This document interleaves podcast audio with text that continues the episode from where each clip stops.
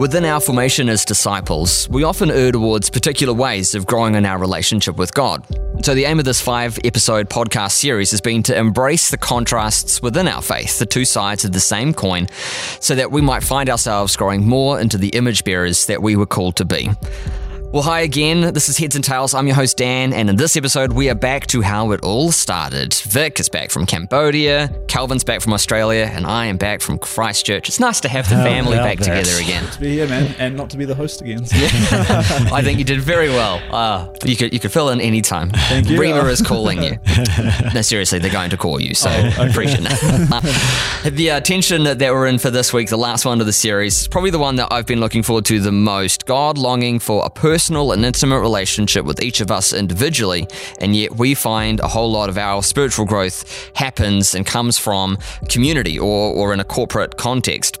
Before we jump into it, though, if you've missed any of the conversation series or you want an easy way to share this whole series with a friend, they're going to be online forever. Head to svc.org.nz forward slash heads and tails. And uh, you can continue the podcast series again after this or go back and revisit again in years to come. So, Vic, let's start with you because I think, like some of the other conversations that we've had, we've started with this thought of, well, in culture or the people that we are, we tend to err one side or the other. In fact, you know, we say it in the intro every week. But you messaged me before we started recording, and I was already thinking this as we kind of headed into this week that this tension, the personal and the, the communal God, is perhaps most obviously or more obvious than the other ones a 100% both and. Do you kind of want to reflect on that? Yeah, well, of course, I got to talk on personal, so I'm, I'm I'm an advocate for it because I've spent the week or spent the lead up to it, you know, immersed in that. But I'm sitting there listening to you, Calv. Great message, by the way, on Sunday night, and and thinking, yeah, it really is important what we do communally. And of course, in the morning, I've said it's so important what we do uh, individually. Um, and so, so for this one, as in all the others, but but as you say, a little more so, it's like, oh, it's so important that we have this personal relationship with God. We can't just uh, allow it to be the domain of our family, our church, our home group, uh, you know, sort of the world or whatever. Um, we have to encounter God ourselves. But oh, yes, we've got to do that together. We've got to find people. We've got to walk the walk. We've got to um, stretch with each other and, and, and draw close and go through tough times and good times and be there for people. And I think, yeah, 100% and 100%. Uh, it's just wonderful. Yeah, I think it's um it's a really incredible way I think to champion what the series has been trying to do uh, to land in this particular spot. Uh, one of the questions that, that I get asked off sometimes when people visit our church for the first time is why do we have an equal armed cross? And uh, aside from it being just you know a, a totally valid historical Christian symbol, um, the the equal armed cross stands for the vertical relationship with God and the horizontal relationship for people. Um, when Jesus is asked, What is the most important commandments? Love the Lord your God with all your heart and love your neighbor as yourself. And that and is so critical as like a, it's a hinge point. It's the same as these things, one of the things, without talking about the other thing. Um, so this, uh, I, I, wholly agree with Vic, is that um, both of these things are incredibly valid and, and we, we have to champion them and we have to be about them. Um, and it's in the midst of them that we that we are formed more fully into the thing that God is inviting us towards. So, Calv, I don't know if you remember, could quote it exactly, but that quote that talks about um, people, uh, people who do it alone don't progress. Do, do, you remember that off by hand?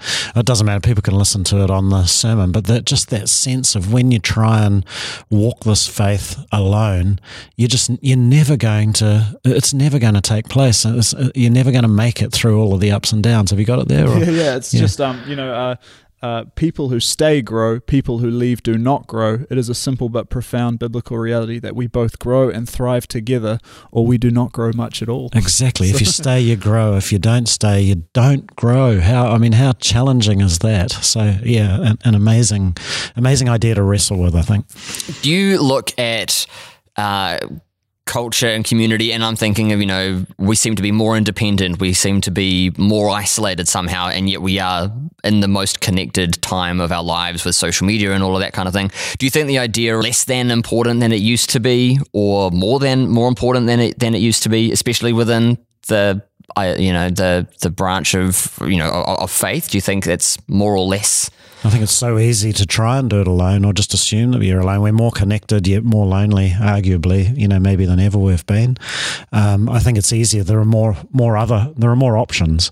So you don't have to do community because you've got a whole lot of other things and options that you could do. But I think the, the beauty of Sunday and talking about personal and talking about communal is a, just a reminder, really, that, that we are better with each other. There is no doubt that we're better with each other. And we, we get a lot of choice, you know, who we choose to do this Christian journey with, you know, where we go to church, how we get our input, all of that. And um, no, no issue with what people might decide.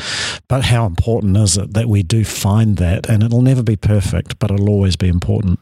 Yeah, and I think that even though we're talking about the importance of these two things sort of hinging on one another or, or, or maybe even being the exact same thing, I think it's important to recognize that the reality uh, in the church or culturally is actually not that, that people very much uh, almost swing like a pendulum to one or the other. So it's common in, in the in the Christian, you know, church to to actually try and swing away from what's going on around, so that the relationships elevated, um, that it becomes so much more about how things look with God, and that the relationship or even connecting with the wider community uh, becomes less important. Um, or you have people who become so about sort of the social justice or about doing community, and actually that sort of vertical, uh, the relationship, the personal, uh, the personal relationship with God actually be- begins to become less important. And so I think that, you know, culturally and these sort of big uh, uh, discussions and arguments about what is truth and what does it mean to live your truth and all this sort of thing,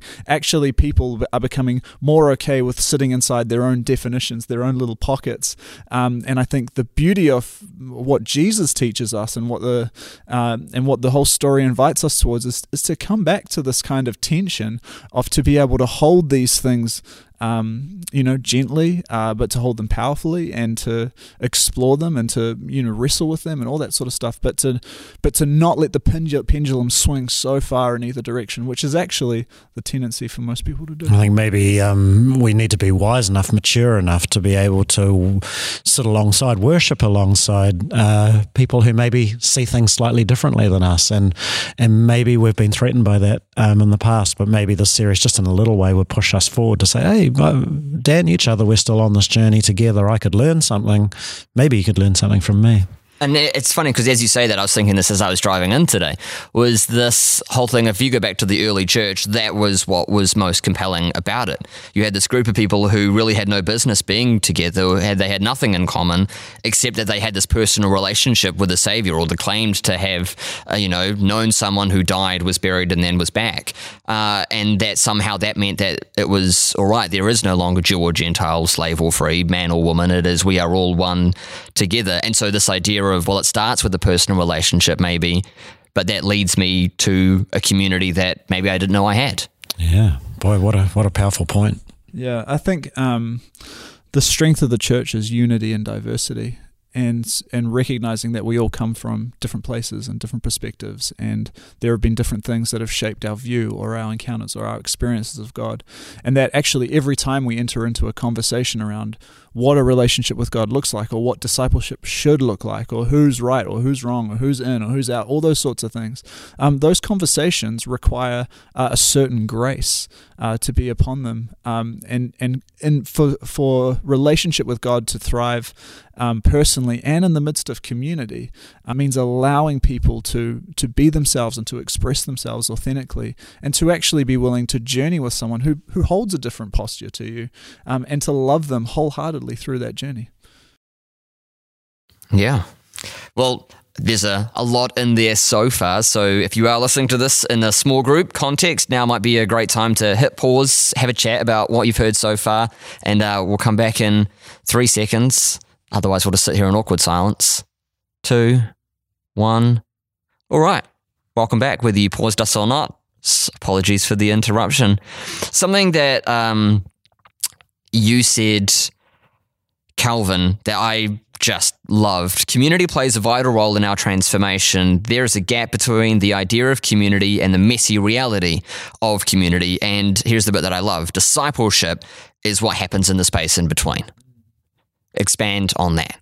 Well, I mean, I have to credit John Mark Comer for that. Yeah, it Did you say that, Calvin? Yeah, I did, I did. I did. I didn't see the uh, the attribution when I when I was copying and pasting that one from the notes. Good quote, though. Yeah, yeah, it was a good quote. And to be fair, I did make my own diagram out of that as well. um, but I think that there is, I think it comes back to this whole authentic thing of recognizing that that community there is this faith thing that we do, um, the personal, intimate relationship with Christ is messy. It's hard. Um, sometimes, and we spoke about this at length last week. Even Stanley talking about his and Rachel's different experiences of their, lo- you know, with their loss of summer. Um, you know, one of them feeling quite close to God, the other one feeling very distant. Um, the personal relationship with with Christ is messy, um, and doing life with people is messy. Uh, you know, I sort of spoke very briefly on Sunday about, you know, in ten years of ministry, I have I have um, walked with friends towards their wedding days and seen them have babies, and I've walked with friends as they've gone through divorces. And it's like I'm 31, like these are crazy things to have to be going through, but and that's just the reality of what what life is like uh, in community. Um, and so to be fully present to that, to let people journey those things, to invite. Uh, you know, uh, invite people into the middle of those processes, um, that is where real discipleship happens. It's the putting up a hand of going, things aren't okay for me right now. Um, I, I, don't know where Jesus is in the mix of this. It's in those sorts of conversations that real discipleship can take place. Um, and so that's the kind of thing that I'm that we're talking about, or we, what John Mark's talking about uh, when it comes to that. I wonder whether we get trapped too by something of our assumption that you know in, in loves us, and all of that is true. Uh, the assumption that that is meant to have an easy life, so we fall over when life hits the skids. Something something you know unexpected happens, or something um, dreadful happens, or even we just have a bad day, and so both on a personal basis, we have to grow in our relationship with God a, a, type of relationship that's going to survive those things. It's going to walk through those things, maybe, maybe for weeks, months, years, who knows? Um, and similarly, like Cal's saying, uh, uh, in the mess or the messiness, sorry, not mess, but messiness of community, we walk through those things. Hey, my church isn't going well. Hey, my, you know, my friends aren't living a Christian life the way I think they should live. You know, this has thrown me completely. It's in those times that we really are formed and fashioned. And uh, if we will give ourselves the chance to look back in 10 years or look back in one year, we will discover we've been fashioned and formed in that more than we were formed in the times that everything was plain sailing. And I'm often incredibly surprised that that where God is and all of that is often not the place you think He's going to be. So it's um you know sometimes it's in the hardest things or the weirdest things that you feel the the sort of presence of God so tangibly, and it's like the intimacy is is is um I don't know, like more so or something. And to look so, for the to, to pick on that, to look for the invitation of God, perhaps in a slightly different way. You know, he's he's disappeared in the way that I expected him to be, but he's there. It's not like he's disappeared and he's gone. He's disappeared. You can't find him where you were, but he's there. So to, for, to look for him, which is probably going back a week, but but important nevertheless blurring into each other. yeah, yeah. But uh, you know, picking off on that thing of, of, invitation, you can't beat a personal invite, and I think that is what I found so compelling when I first became a Christian was. Actually, it's little old me. Like, really? If he had to do it all over again, Jesus would do what he did, God would do what he did for just me. And so talk talk about this idea of, of the audience of one that you brought up on, Sunday that yes, we worship and we serve the audience of one, but actually God looks at us as individual as knowing the number of hairs in our head. Yeah, his audience of one. So, so in the vineyard, we sometimes talk because worship's such a high priority. We talk about we worship as to an audience of one. Uh, you know, Jesus, uh, God, however you want to describe. Um, the little revelation, and maybe a bigger revelation to me was and and as we worship or as we live out our lives or whatever, we are like uh, an audience of one to, to God. God God loves us that much. You know, He does know our names. He does know the hairs on our heads. He, he, he does know our needs and our wants and our, our desires. So it's not like God so loved the world. You know, eight billion people. God so loved New Zealand. God so loved Shore Vineyard Church. But He loved Calvin Calverwell and Dan Goodwin and Vic Francis and and it's that personal and and that is that is it takes your breath away if you think about it. Even for me, after so many years as a Christian. Uh, as we begin to to wrap up, and we're going to do a, a, bit of more of a conversation about the series as a whole. Um, but wrapping up this week, Vic, speak to the person who says God's got way bigger fish to fry than just me. I, I, to me, one of the things I've thought a lot about recently is our image of God. Our image of God is, is critical because when we're in a tough time, what is God like? When we're in a good time, what is God like?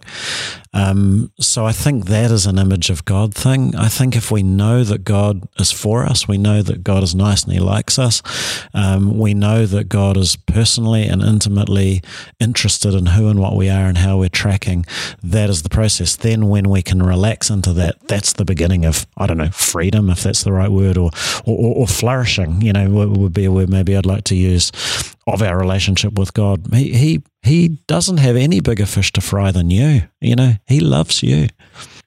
Yeah, and I think actually with that as well, a, a helpful question is that uh, is is to ask someone what, what they actually believe about themselves, because it's not so much a, you know it's it's not just that they think they're not worthy of God's time, but they actually begin to think that that that um, they themselves aren't worthy of their own time or something. It becomes how do you view yourself as well, and so that's actually a process. That's part of doing community is to get around someone and and help them develop a, a healthier view of themselves to to model to them and to show to them hey this is actually how Christ views you. And this is how you know you're invited to view yourself as well that you are the beloved that that you can enter into that feeling of being the beloved because God looks upon you with those eyes of love. And can you you know I think it's important that people learn to to look at themselves to be able to look at the mirror and to um, let that knowledge feed their sense of self worth or, or, cultivate self worth inside of them.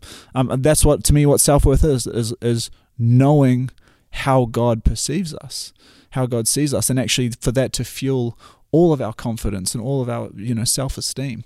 Um, so I think it's a sometimes it's a those kinds of questions are. are fundamentally about how people are viewing themselves as well, and so it's an important thing to work with people in community. Mm. And so the you know the flip side to the well, God's got bigger things to deal with than just me by myself on my own. Speak to the person practically to uh, yeah to the person who says me and God are great. I don't need anybody else. Maybe I've been hurt by people or I've been hurt by church before. What do you say to that person?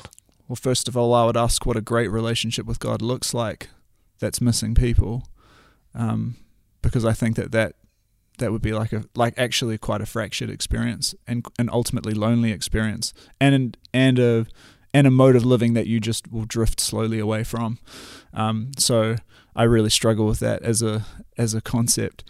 Um, and what was the second part of that question? Was the the idea, you know, if I'm reading my Bible daily and if I'm praying and if I if I'm feeling connected to God, yeah regardless of there being anybody else around, that their sense of, and because, you know, I know people like this who don't feel a need to be connected to a church community because, and, and, and some of it comes from, well, I used to be in church, but because there are people there, they've hurt me or I've been burned by church in the past. So as long, you know, I'm still believing that Jesus died for me and I still have a close, intimate relationship with him. I don't need that community context. What What's the yeah, well, the thought I, or the comment to them? Well, I mean, I yeah, and that's definitely what I, what I was um, thinking about was that, and I spoke a little bit about this on Sunday, but that actually, you know, Freud, um, the philosopher, says we fix our broken part in a relationship, um, and that the and the relational wounds that we carry um, are fixed through relationship. Um, so it's not a Uh, it's not so much oh like let me try and build a case for why you need church or or you know it's really important that you go and you listen to the sermon and you lift your hands in worship. And it's like actually um, in order to like sort of move towards the fullness of this thing you have to give community or the people around you permission to hurt you again so that you can learn to trust again. Like the you, you can only experience the fullness of those things. It's like in my marriage I, like um, you know, I give my wife full permission to hurt me, trusting that she won't. Like that is love. Like that is that is relationship, and that's what happens in the midst of community. That's that's what vulnerability is about. It's the exposing of ourselves, opening ourselves up, making ourselves susceptible to being hurt by these other people, and then having the actual response be but I'm only going to love you and I'm only going to journey through this with you. So it's like, and I think you miss out on that. So those relational wounds never really get healed. So they don't get the tending to that they deserve. So, yes, people have been hurt by the church. I acknowledge that. The church has done some horrific things. For some people, those are deep, traumatizing wounds. Um, but you need to have some kind of community. And I think a commu- a faith community, uh, um, uh, people that you're journeying through life with spiritually, is critical for you to begin to bring genuine healing to those wounds. Yeah. yeah, I think that's a great answer. Uh, um, just the thing that occurs to me is I don't think there's anything about playing safe or guarded or trying to protect yourself ultimately in Christianity. We're trying to we're trying to open ourselves to God and open ourselves to community. So a little like you know, well, I'm frightened of having car accidents, so I won't go outside. Well, that's not living. Um, I'm I'm frightened the church will hurt me, so I'm not willing to be in community. Well, that's not living. And so we have to we have to get over that hump. And yes, we could have a car accident. And and yes, the the church may well hurt may hurt us, but but living is uh, extending beyond that and to take yes taking the risk, but being able to see through. I like that. And again, there's a lot in there. If you are listening in a small group, you could hit pause and that could be the rest of your four and a half hour conversation right there. But before we before we wrap up the podcast and, and, the podcast series, let's let's reflect. We started this thing five weeks ago um, with this idea of well, let's let's give ourselves the the room to push so far to one side, so far to the other, and then have this midweek conversation of going, well, actually, it's both and, or let's see if we can marry these two together. So thoughts, reflections? Yeah, well, I think that uh, really what the series shows is that uh, our journey of faith is a really complex one, um, that our faith takes us into some really interesting territory, that our faith calls us towards um, vulnerability and transparency. It calls us towards um, radical love. Uh, it calls us towards journeying this thing with patience. Uh, it calls us towards um, being open and honest, but also uh, it calls us towards creating deeply personal and deeply intimate and deeply quiet and separated moments. Um, this is not this is not you know one solution fixes all. And if I could think about like a metaphor of sorts for the whole series, is um, you know I would liken it to to changing up your routine at the gym. Um, or something like that. If you're someone who's like exercise inclined or if you if you just start running it's like afterwards it's like for days on end it's like parts of your body were sore that you didn't know could be sore. You know like i don't know if you've had that feeling but it's like don't look why, at me as you say that. why, anybody you know, who listens to this and knows me at all is rolling their eyes. Well let me try and describe it for you. It's like oh my goodness there's these things it feels like there's some things above my shoulders that are like you know it's this pain like it's this pain that sort of goes through. And then but if you keep doing the same thing in the gym over and over and over again, even if you're upping the weight, actually your body recovers so much quicker. And so um, it's actually important to, to change things up, to shift. And so to kind of be aware of what's happening with ourselves spiritually. Well, now I'm just sort of falling into the same rhythms, uh, uh, rhythms. I'm relying on the same things. And that actually I need to be stretched. I need to move some stuff that's actually going to leave a little bit of a burn, that I'm going to feel the weight off for a few days. Um, I need to think about these things. And it's like, I would encourage every person, if like from this series, I, I would hope you're thinking critically and intentionally about how your faith is being formed and how you can allow it to be stretched further. Yeah, just like the idea that we've brought out, and I've loved this series. I've loved preaching it. I've loved these podcasts, and I, I hope people who are listening um, have found it you know, ongoing stimulating, um, whether they've been in one of our services or whether they've just been watching it online or listening to it. Um, just this whole idea that our, our faith is very big and our God is very big. And I think in a 20, 25 minute sermon, sometimes you, you, you're a little, uh, you know, and then you get C. Um, but life is complicated and God, I, I don't know that God is complicated, but God is big and mysterious and beyond what we can easily understand. I think so often we uh, unconscious, subconsciously just try and bring him down to our size somehow. So not, not sinfully or, or terribly, but I hope that this series, or and certainly our aim in, in, in, preparing it, is to is to push and expand and, and not burst bubbles or break down walls or, or create you know doubt, but but to push in terms of our, our awe and expectation and understanding of God's um, enormity and His connectedness with us and the way that we can uh, relate to Him. You know, I feel like we've done a good job. You know, I hope that we've done a good job. Yeah, well, with that, that is the end of our little podcast series. So thank you so much for listening and for uh, being engaged in the conversations. It's been incredible. Again, if you've missed anything or you want to catch up again, svc.org.nz forward slash heads and tails. And uh, we'd love to see you uh, at church on Sunday. Two services, 10 a.m. and 6 p.m. You can find all of the details on that website, svc.org.nz. It would be great to host you for a church service one Sunday. Until then, Thanks, Calvin. Thanks, Vic. Thank you, Great to be DG. with you. man. Thank you. And, uh. What a time it's been. We'll see you next time on the podcast.